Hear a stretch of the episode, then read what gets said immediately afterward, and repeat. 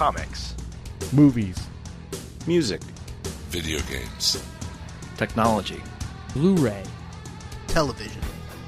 This is the HHW LOD Podcast Network.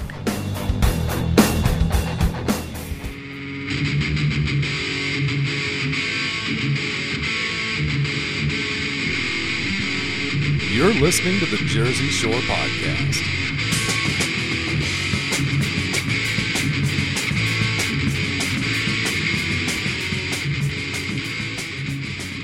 Welcome to Jersey Shore. I'm Jordan from Jersey, joined as usual by. Pierce, hey guys. And tonight we're going to talk about something that Pierce has been itching to talk about for a while. Better late than never, I guess. It's it's pretty late at this point. Probably about seven or eight months late, I think. but uh, we're going to be talking Pacific Rim and Del Toro in general. Guillermo del Toro, not Benicio, although if you want to talk about Benicio del Toro, hey, I don't care. About say we could talk a little bit about uh, what's it called? Just people with the last name Del Toro. Oh, I was going to say. Guardians of the Galaxy, but you know we could talk about whatever. I, I So- do want to do a Guardians of the Galaxy episode at some point. Yeah, when Venom's finally in it. I, I meant more for the movie yeah. and talking about the Adam which Atlantic comes stuff. out on my birthday. Hey, yeah. Star Lord on my birthday. So, Pierce, you saw Pacific Rim in theaters. Twice. I don't do that, so that should be a, a sign of my feelings on that movie. You hated it. I loathed it. No. um, yeah, I saw it twice in theaters, and I think I've seen it six or seven times in total. Oh my gosh. well, Um, just because I own it, and whenever someone comes over, they see the case, they're like, "I haven't seen this yet. Let's watch it." I'm like, "Okay."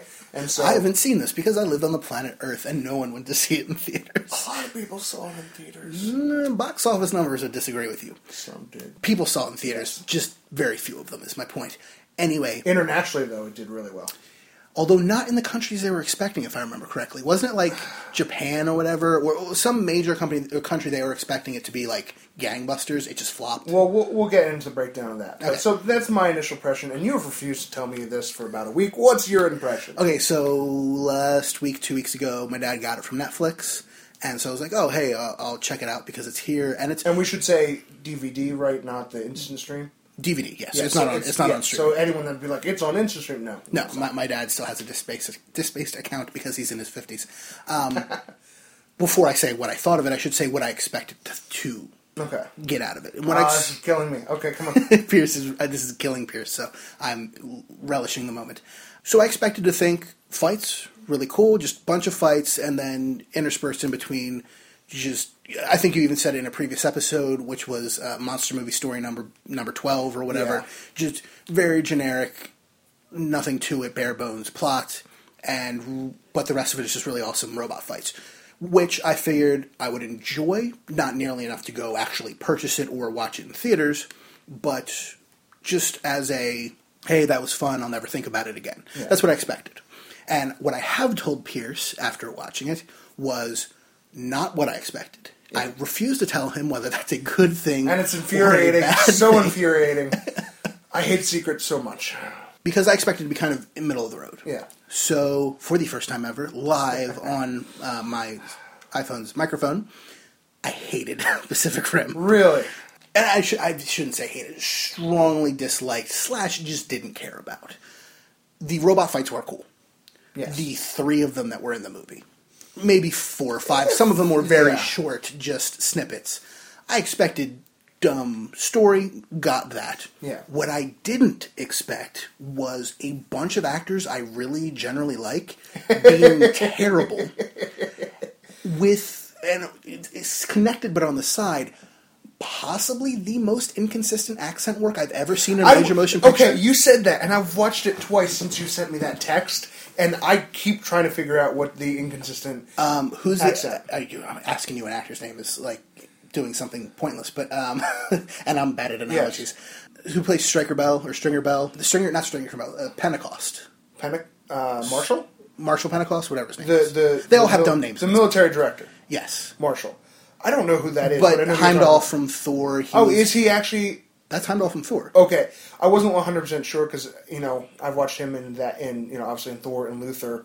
Um, The Office season five, four. I don't remember because I didn't care about The Office after like season four. He was the boss who came in when I forget what Michael had done, but he was like a replacement boss for a while. and he was in Prometheus as the captain of the ship. Yeah, that's right. Also with an inconsistent accent, but not nearly as bad as this one. See, I didn't notice the inconsistent I can't believe I cannot remember the actor's name. But anyway, generally, really like him. I still have not seen Luther. It's on my list, and it's on Netflix Instant, so I've been meaning to It's one of those you're like, oh my word, I can't believe that just happened kind of things. But yeah, Yeah, and I've, I will get around to it. I just haven't yet. Regardless, really like that actor. What country was he supposed to be from? Because I know he's British. Don't yes, get me wrong. he's supposed to be from America. And then for most of the movie, he's trying to do a vague American accent, which goes all across the country in pitch and tone. but then his British comes out multiple times. Sometimes where it's just that's a straight out British accent and there's no playing. Other times he sounds Australian. In switching mid sentence half the time, where it's like, Uh, and then the main guy, whose name I'm also going to forget, but he's in. Sons of Anarchy. He, I mean, the actor's Yeah, name. I know. He's in I Sons of you the- Anarchy. the character, He was it. in Undeclared.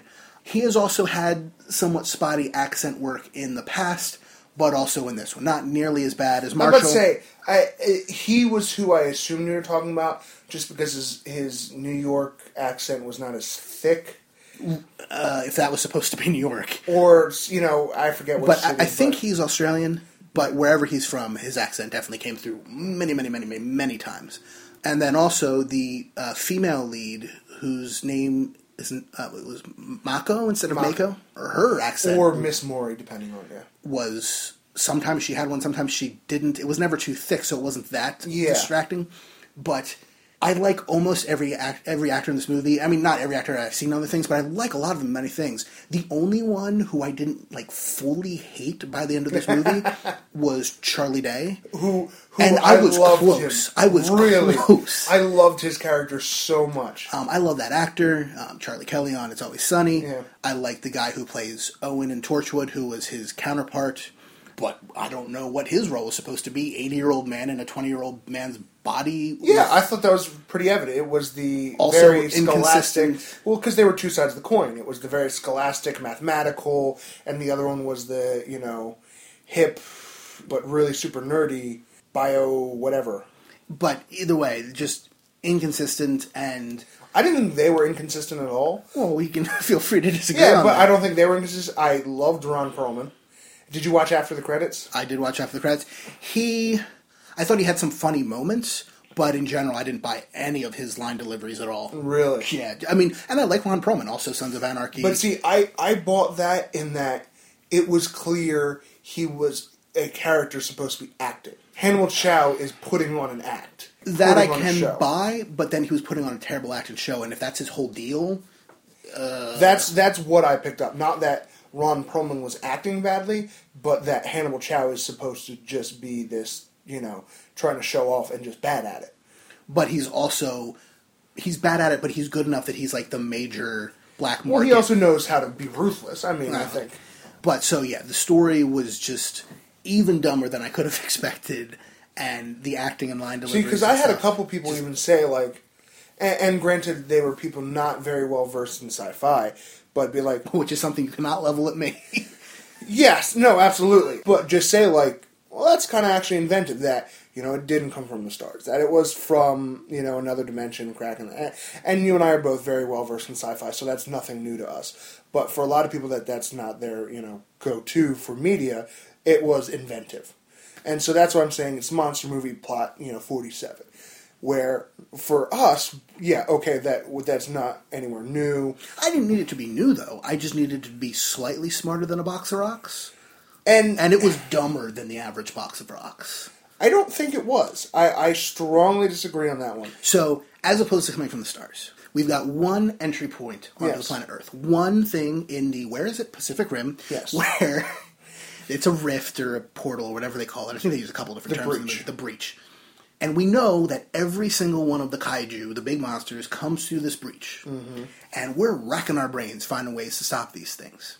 And none of the ones we've settled on involves building anything, be it walls, be it um, the kaiju are the monsters. What are the robots called?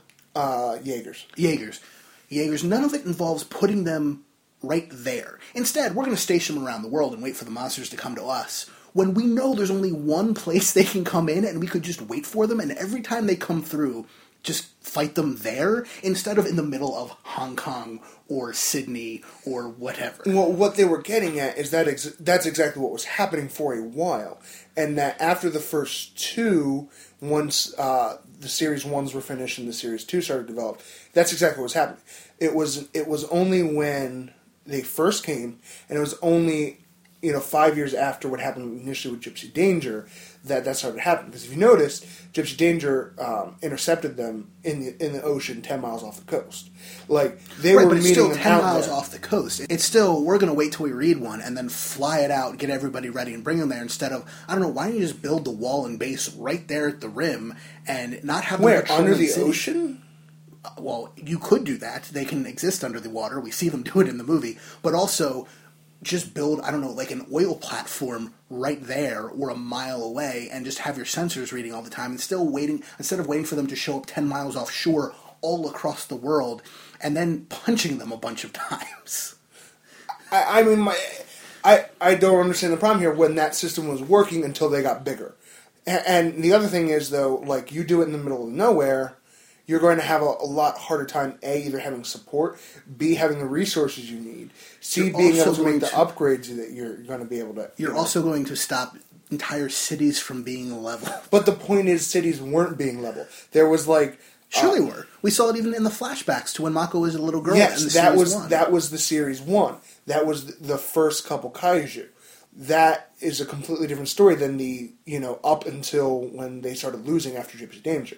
There was a good four or five year span where that was working, and the only reason it stopped working was because they got bigger. So they were intercepting them off the coast, in, But they didn't intercept them off the coast because it was in the middle of the city.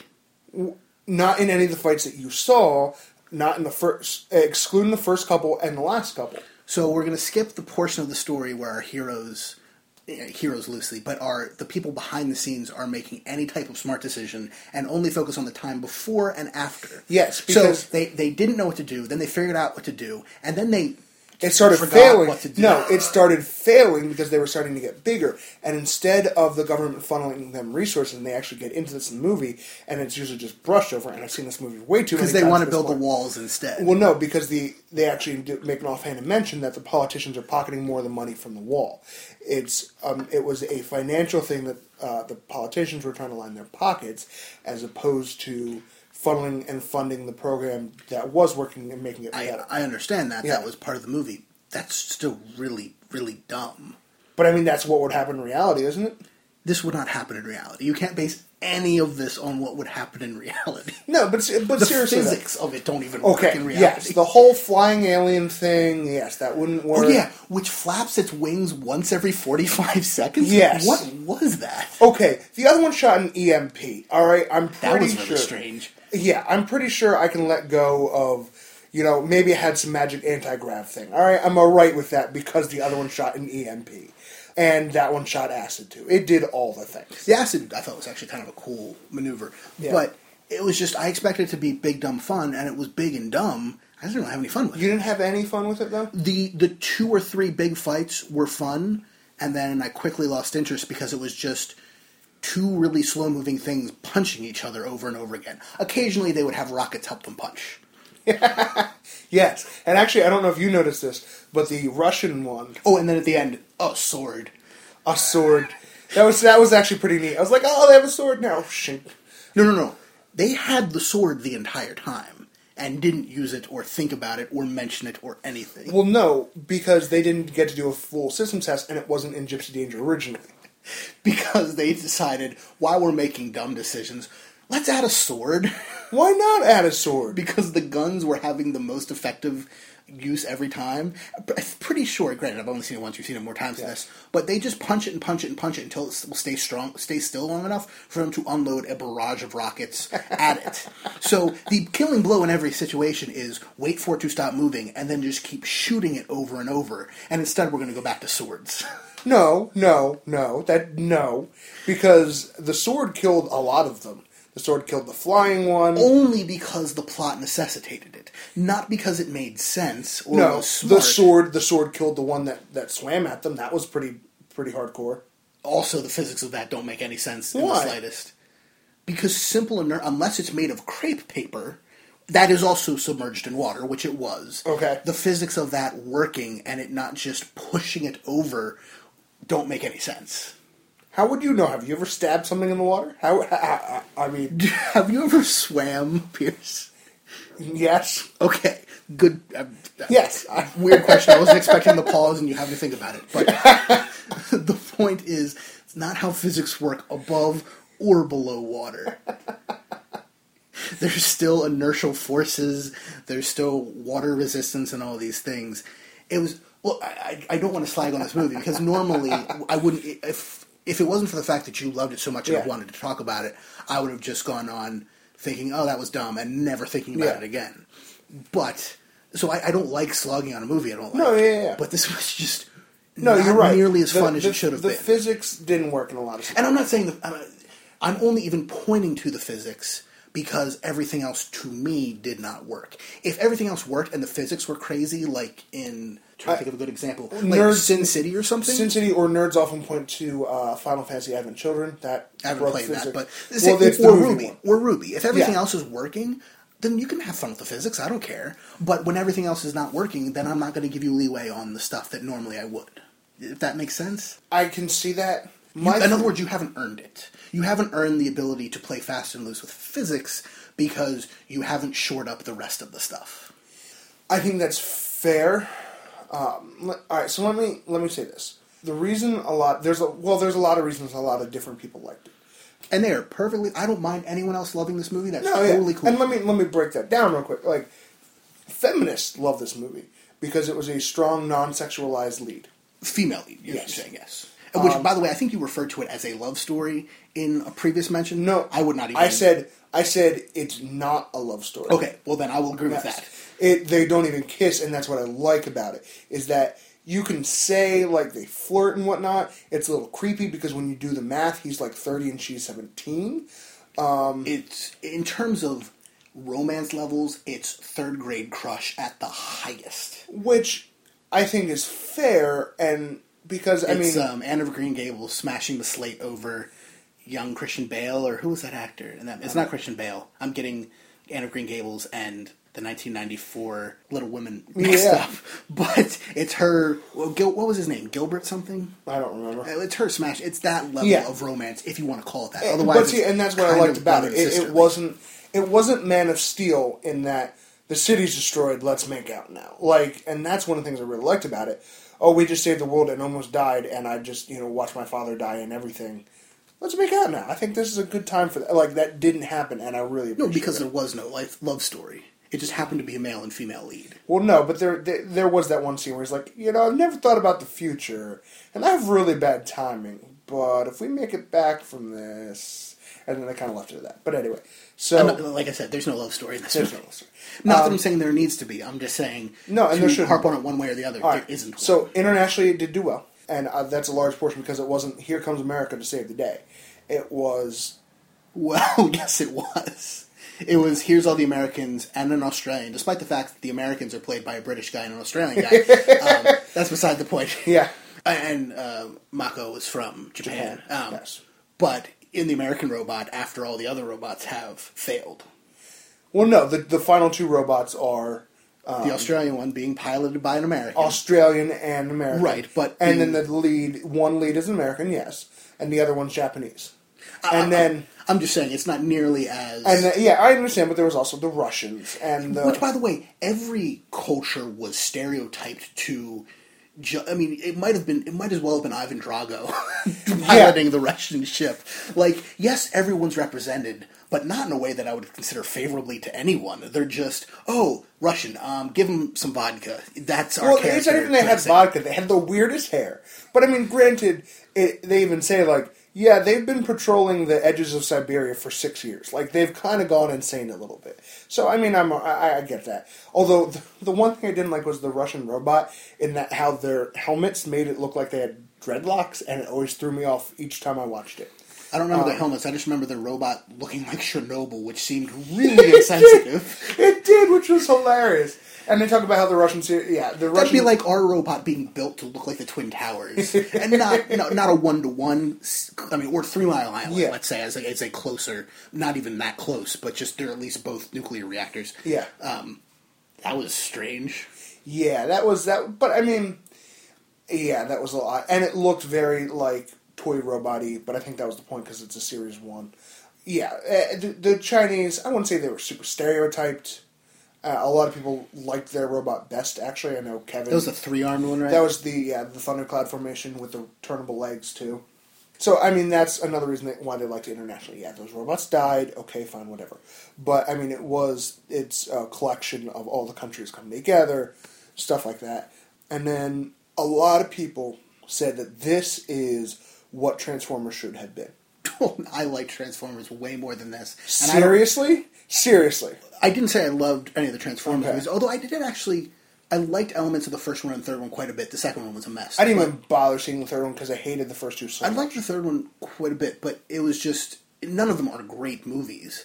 But it, at least when Transformers is dumb, it's at least mostly intentional. uh, and partly racist, but you know whatever. Well, that's mostly the second one, which I, like I said, I don't like at all. And uh, discounting Jazz, Jazz was just a weird one scene thing where it was like, okay.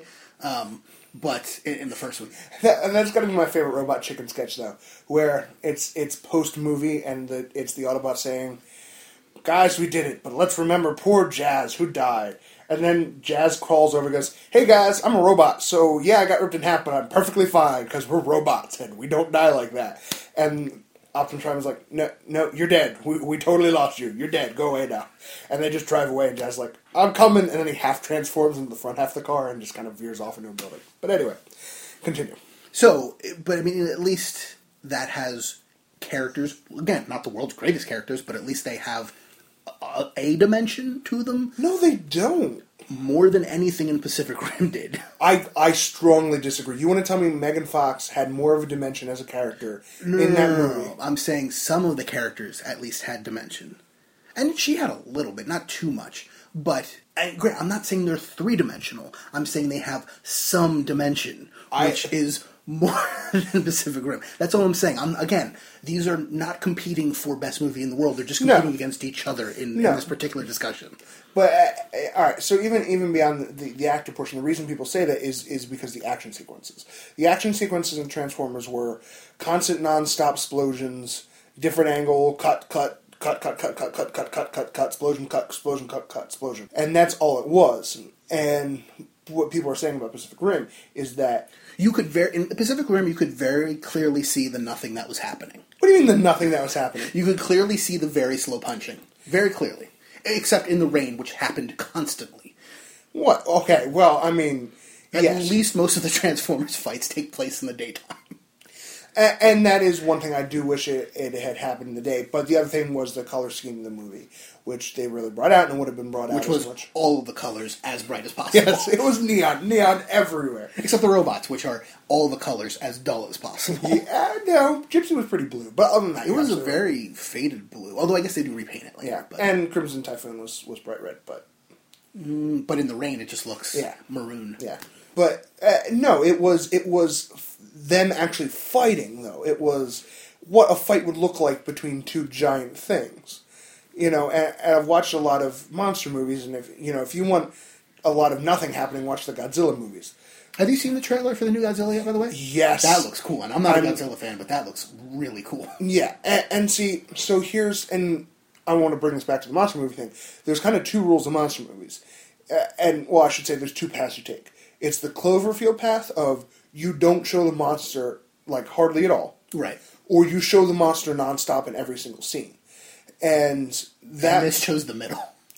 Uh, yeah, that you're right, but like they don't hide the monster. It's not No. like, or I would say Transformers does this, where even in the fight scenes, like when the monster's present, you didn't, or when the villain's present in Transformers, you didn't really see the villain because they were too busy cutting through all the explosions and people jumping around and all that different stuff. Like this, like when there was a villain on the screen, you saw it the entire time.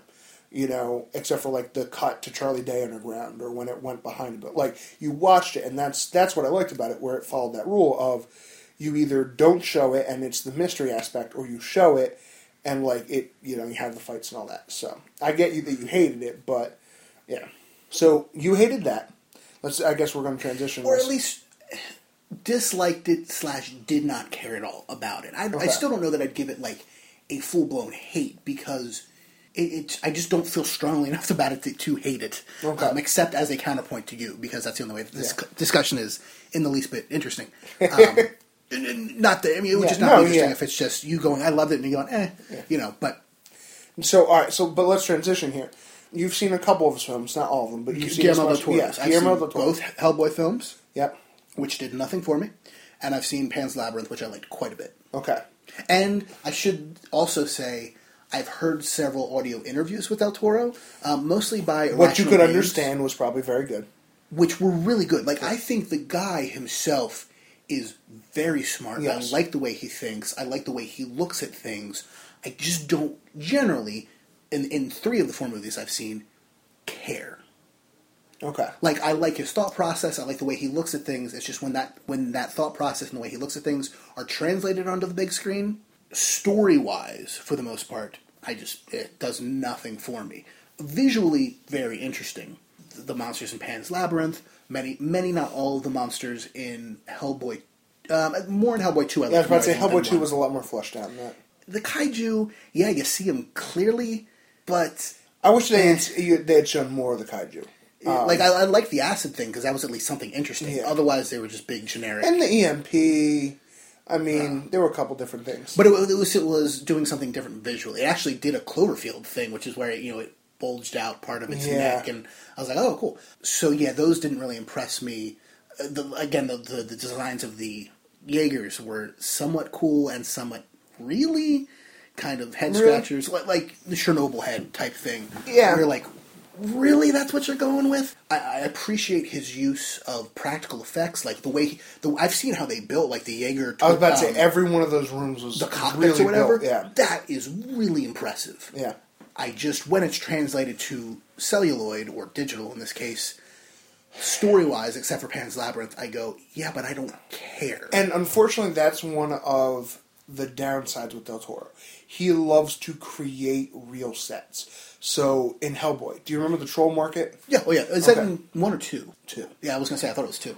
So His- basically- his, his cantina scene. So what ended up happening with uh, Del Toro is he did his older movies. So you have Cronos and Mimic, which I haven't seen yet, but I want to. Then you have, I think Blade Two came next. Then you have Hellboy, which unfortunately was a flop.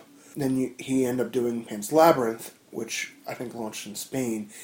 And Which makes sense because it's about the Spanish Civil War. yeah, exactly. And I know that was definitely a critical hit. I don't know financially Yes. how well it did, although probably on DVD. I believe it was a mix uh, uh, because I was actually in college at the time. I went to a very conservative college, and you weren't allowed to watch R-rated movies. Oh, that's But- right. It is rated R, isn't it? Yeah, because oh yeah, it's so violent, especially the torture scene. Right, right, right. Um, the funny thing is, I think of it as a children's movie, even though it totally isn't. and that's that's one of the, the beauty of it. it and I'll, that's one of his style things I'll, uh, I'll talk about. But like, the point was that my school actually allowed a viewing of it in our theater. Uh, so which was pretty cool was that that was allowed because it was so critically acclaimed and all that. And people were like, "Hey, we can trust you with films," and so they let him make Hellboy two. But unfortunately, that flopped as well. Unfortunately, because I, I just think people don't care about Hellboy That's totally what it is. yeah, I love him as a character. I love you know Mignola and all that stuff. The guy who writes the Hellboy comic, but just in general, no one really cared about it. So then he did Pacific Rim, and they're, it was so popular. They're already talking. They're already working on the second one. My point with all that being the troll market, like I was saying, if you watch the special features, he made an entire functioning market. Everything in that market, he made alleyways and roads in that that never got filmed once. He made entire stores filled with things that never, you don't see any of it, but it fully existed for a day or however long they were filming of people just going about business in this market. Like it was an entire complex, it was an entire complex that was the troll market for a couple days. It was very intense, but you don't see any of it, and unfortunately, a lot of that doesn't translate into the film. Like he's really big on that stuff, but the artistic side of it gets lost a lot because different reasons for different films. in, in many ways, I think you could draw, and this could make some people angry, but I don't mean it to. You could draw some very strong lines between him and a George Lucas. In George Lucas is great in, particularly not with the digital side, but with creating these worlds, creating these aliens, creating the look of it, having very specific opinions about how things should look and function. But when it comes to story, he's very hit or miss, particularly in his later years. And when it comes to directing actors, the average donkey could do it slightly better. so, and, and I don't want to say that one is such a strong line to Del Toro, except after seeing Pacific Rim, where I was like, I love all these actors. What is happening to them in this movie? But because like Pan's Labyrinth, I wouldn't say the same thing. I also wouldn't say the same thing in Hellboy. I think even though I didn't care, I thought the actors did a fine job. See, that's the thing. I think everyone in Hellboy 2 did a fantastic job, but it's getting people to actually care about Hellboy is the problem there. right. Yes. Um, like I think I think the the two elf characters did a fantastic job in that movie. Uh, I got to say that's my favorite piece of commentary of all time. I was watching Hellboy 2 with the commentary on, and the Prince Nuada character was one of the guys, uh, and he has a very thick accent. I'm not sure where he's from, but I forget. it was a couple of them chatting. Did you go to the premiere? And he goes, "Yeah, I did, but not on the red carpet.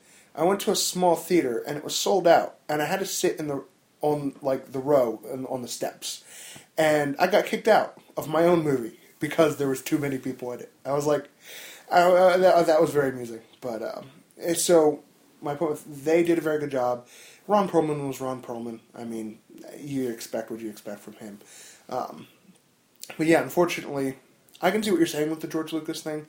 I think Del Toro is more about the art in it and a lot more.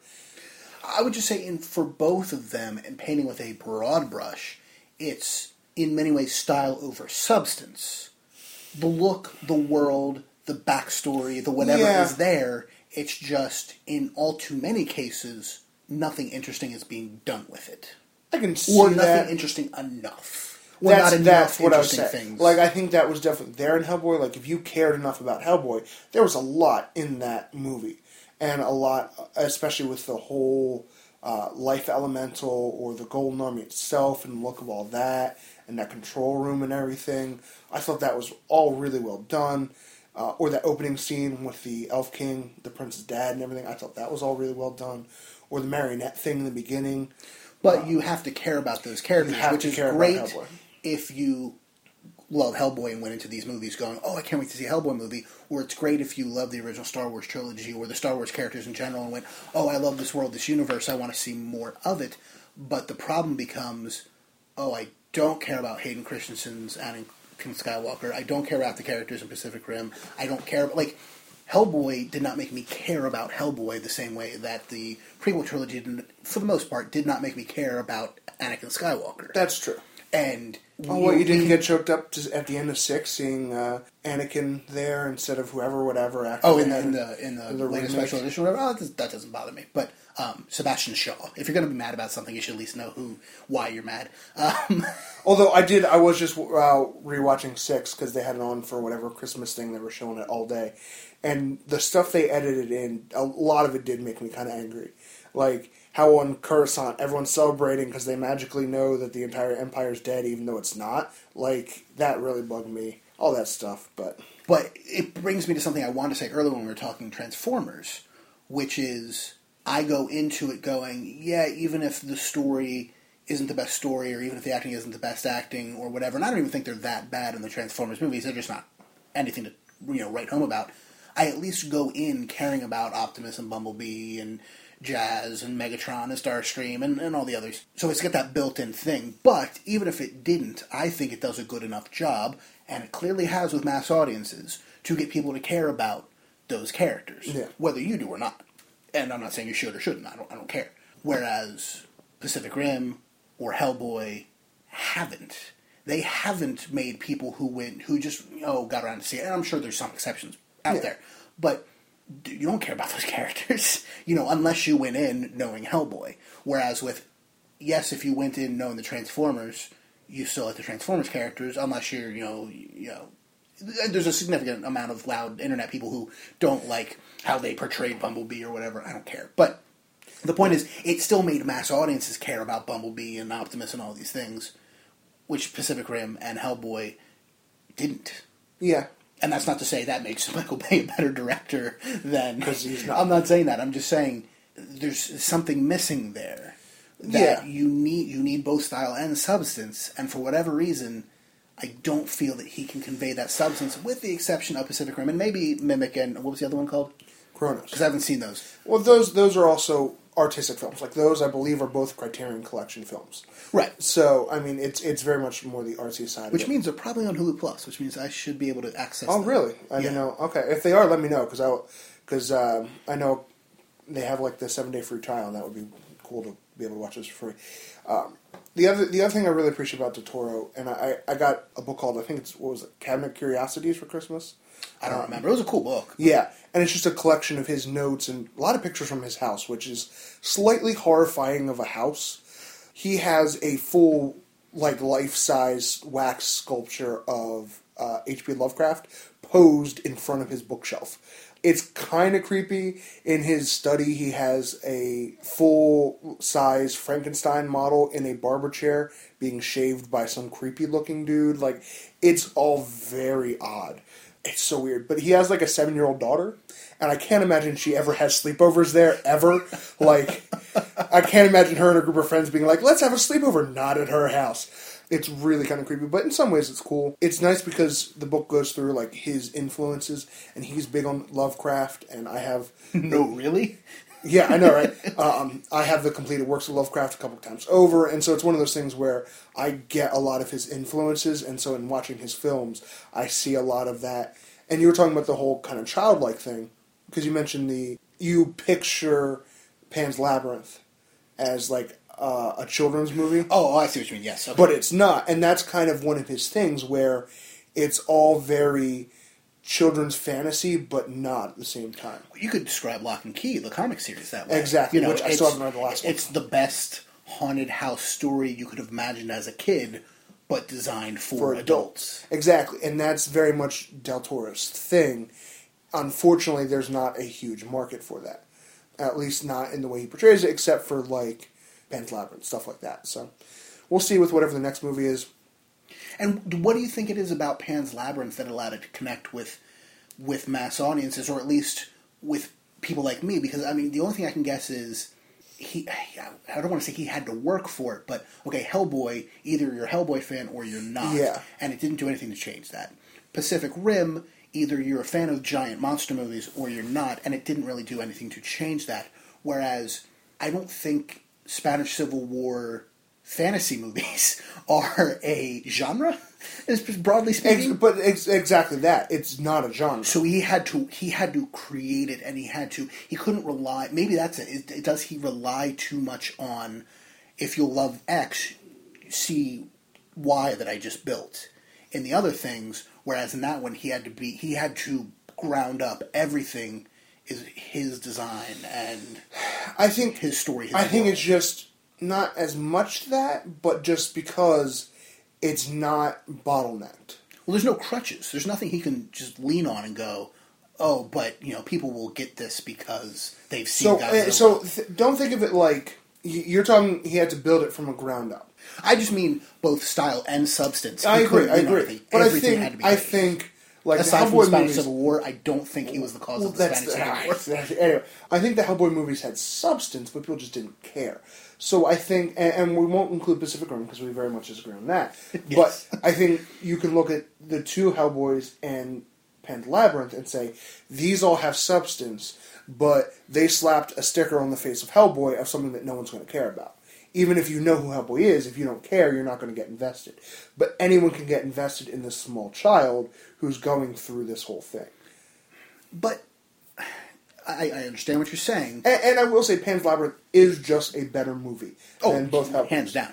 But it also goes for a different thing, and I think, and I've yet to see Mimic or Cronos, like I said. But I mean, they're obviously critically acclaimed, or they wouldn't be Criterion Collection. And I think when he doesn't go f- for humor, I think that's the other side of it, because there isn't really no humor in Pan's Labyrinth at all. Not really, no. I mean, there's kind of small amusements, but for the most part, it's serious. And I think when he goes for serious, it's very different when he goes for comedy in any way. Because Pacific Rim also had that comedy aspect. I think it's What? Oh, I guess with with Charlie Day. A little Charlie bit. Day's whole thing, uh, yeah, all of Ron Perlman, all of that was definitely a comedic side to it. And If you say so.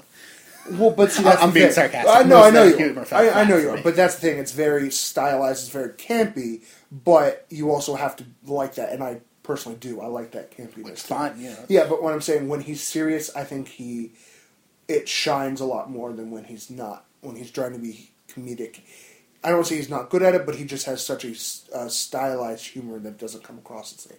So, do we have anything else to say about Pacific Rim or Guillermo del Toro? No, but I'm surprised we had that much to say about Del Toro in general. I, I think it was great. It was actually a really fun discussion. Yeah, Um, I think that'll be it for this week's episode of Jersey Shore. I'm Jordan from Jersey. I'm Pierce from Jersey. Have a good week, everybody. Thanks for listening to Jersey Shore. You can contact us at jordan at legionofdudes.com. That's J O R D A N at legionofdudes.com or follow me on Twitter at JordanFRMJersey.